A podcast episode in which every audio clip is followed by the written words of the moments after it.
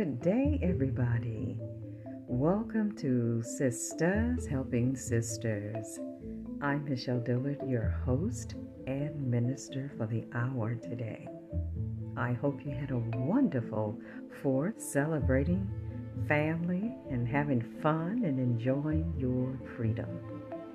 It is a blessing to be free and have the freedom to live in a wonderful country where we are not oppressed by a dictator, but that we are freely able to serve the God that we love. And we must not take that for granted. But we're going to jump right in and discuss a topic that's dear to my heart, being a prayer and intercessor. But what we'll be discussing today, our topic is Wailing Women Win. Wailing Women Win. And I'm going to be reading just a little bit out of Jeremiah chapter 9, verses 17 through 26. Jeremiah chapter 9, 17 through 26. This is very precious to me, being an intercessor, and some of you may be an intercessor, been called to pray about specific things that God places on your heart. And with a lot of things going on in this world today, our world is actually upside down. And God need some wailing women, wailing women. Going to start in Jeremiah chapter 9, verse 10 says, For the mountains will I take up a weeping and wailing, and for the habitations of the wilderness a lamentation, because they are burned up so that none can pass through them. Neither can men hear the voice of the cattle. Both the fowl of the heavens and the beast are fled, they are gone. I'm going to jump over to verse 17. Thus saith the Lord of hosts Consider ye, and call for the mourning women, that they may come, and send for cunning women, that they may come, and let them make haste, and take up a wailing for us, that our eyes may run down with tears, and our eyelids gush out with waters. For a voice of wailing is heard out of Zion. How are we spoiled? we are greatly confounded because we have forsaken the land, because our dwellings have cast us out. Yet hear the word of the Lord, O ye women, and let your ear receive the word of his mouth, and teach your daughters wailing, and every one of her neighbor lamentation. For death is come upon into our windows, and is entered into our palaces to cut off the children from without, and the young men from the streets. Speak, thus saith the Lord. Even the carcasses of men shall fall as dung upon the open field, and as hand full after the harvestman, and none shall gather them. Thus saith the Lord Let not the wise man glory in his wisdom, neither let the mighty man glory in his might let not the rich man glory in his riches, but let him that glorieth glory in this, that he understandeth and knoweth me, that I am the Lord which exercise loving kindness, judgment, and righteousness in the earth. For in these things I delight, saith the Lord. I am the Lord which exercise loving kindness, judgment, and righteousness in the earth. For in these things I delight, saith the Lord. Hmm. That was Jeremiah chapter 9, verse 10. Then I jumped over to verses 17 through 24. So let's jump right in. Wailing women win. Wailing women we are. Wailing women were called upon specifically to cry at funerals and some were professional wailers. In the passage of Jeremiah, God is displeased with Israel because they are doing everything under the sun but walking upright. And he's telling Jeremiah how he is about to exercise judgment and that it's going to be bad. It's going to be bad. So it's necessary to call on these wailing women, those women who know how to pray. As a matter of fact, he called uh, for the skillful uh, wailing women, the skillful wailing women, those that really knew how to get a hold of God. He even says in verse 20 to teach your daughters how to wail, or to pray, or to intercede. Because things are getting so horrible and out of hand.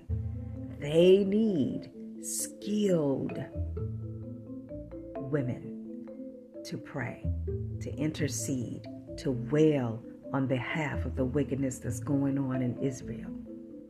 Sound familiar? And he even instructs them hey, we need some reinforcement here. Get your daughters and teach them as well. Look at verse 21. This, this is just so indicative of today. This is so, such a prophetic book. It says, Death has come in our windows, our houses, to kill our children. No longer to be outside. And the young men, I think about all the gun violence in verse 22, the carcasses of men. There has been death all around us due to, of course, the coronavirus, gun violence, natural causes, just evilness all around. Let's look at verse 23 and 24. He's saying, This is not the time to glory in our wisdom. It's not the time to glory in our might or our riches, but to glory in the fact that we serve a God of loving kindness, but also a God of judgment and a God of righteousness in the earth. And this is what delights the Lord. These things is what delights the Lord.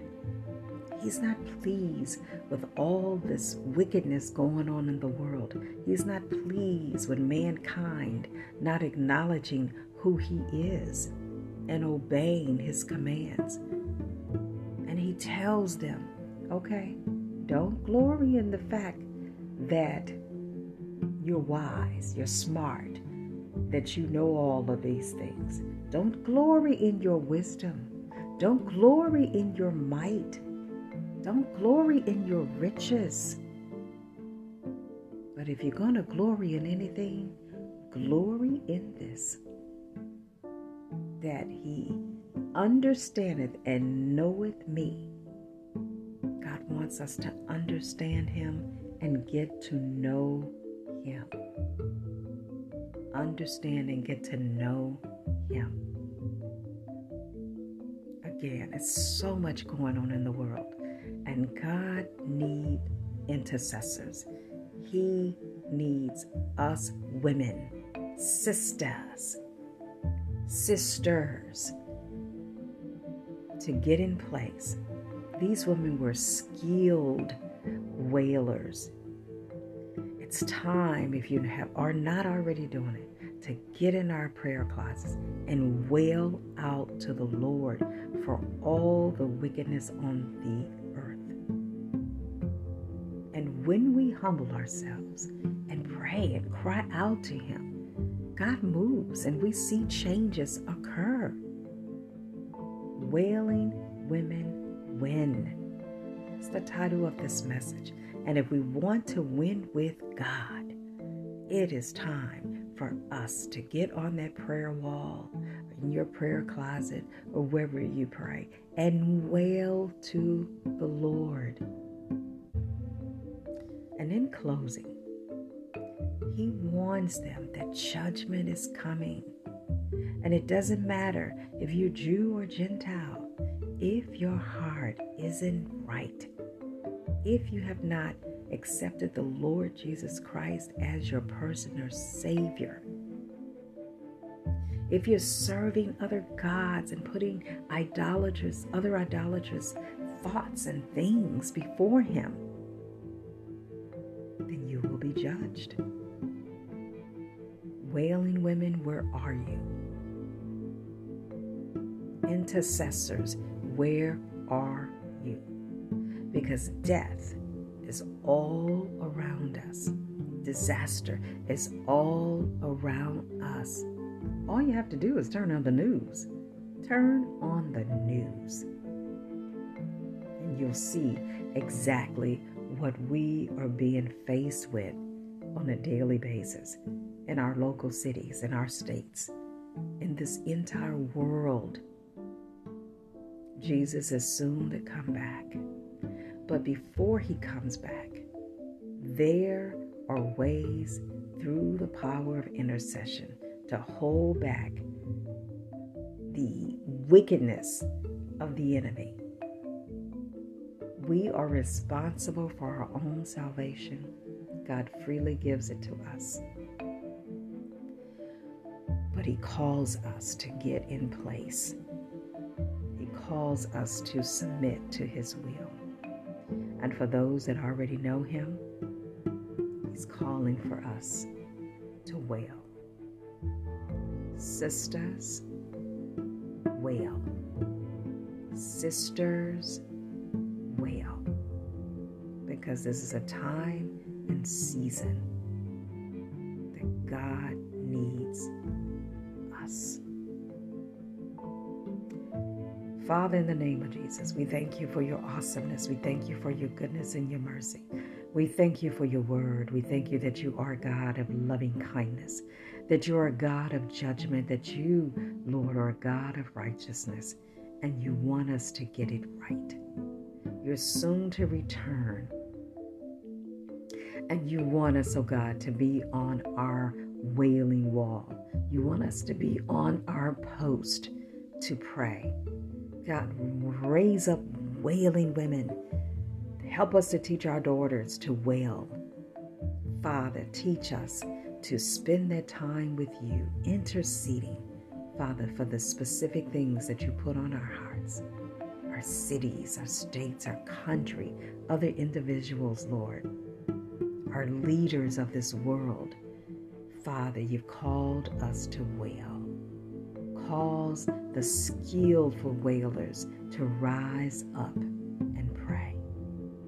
In Jesus' name. I'm Michelle Dillard. Thank you for joining me for this episode of Sistahs Helping Sisters. Our topic today has been Wailing Women Win. I'm Michelle Dillard. Look forward to being with you next week. Have a wonderful rest of your week. God bless.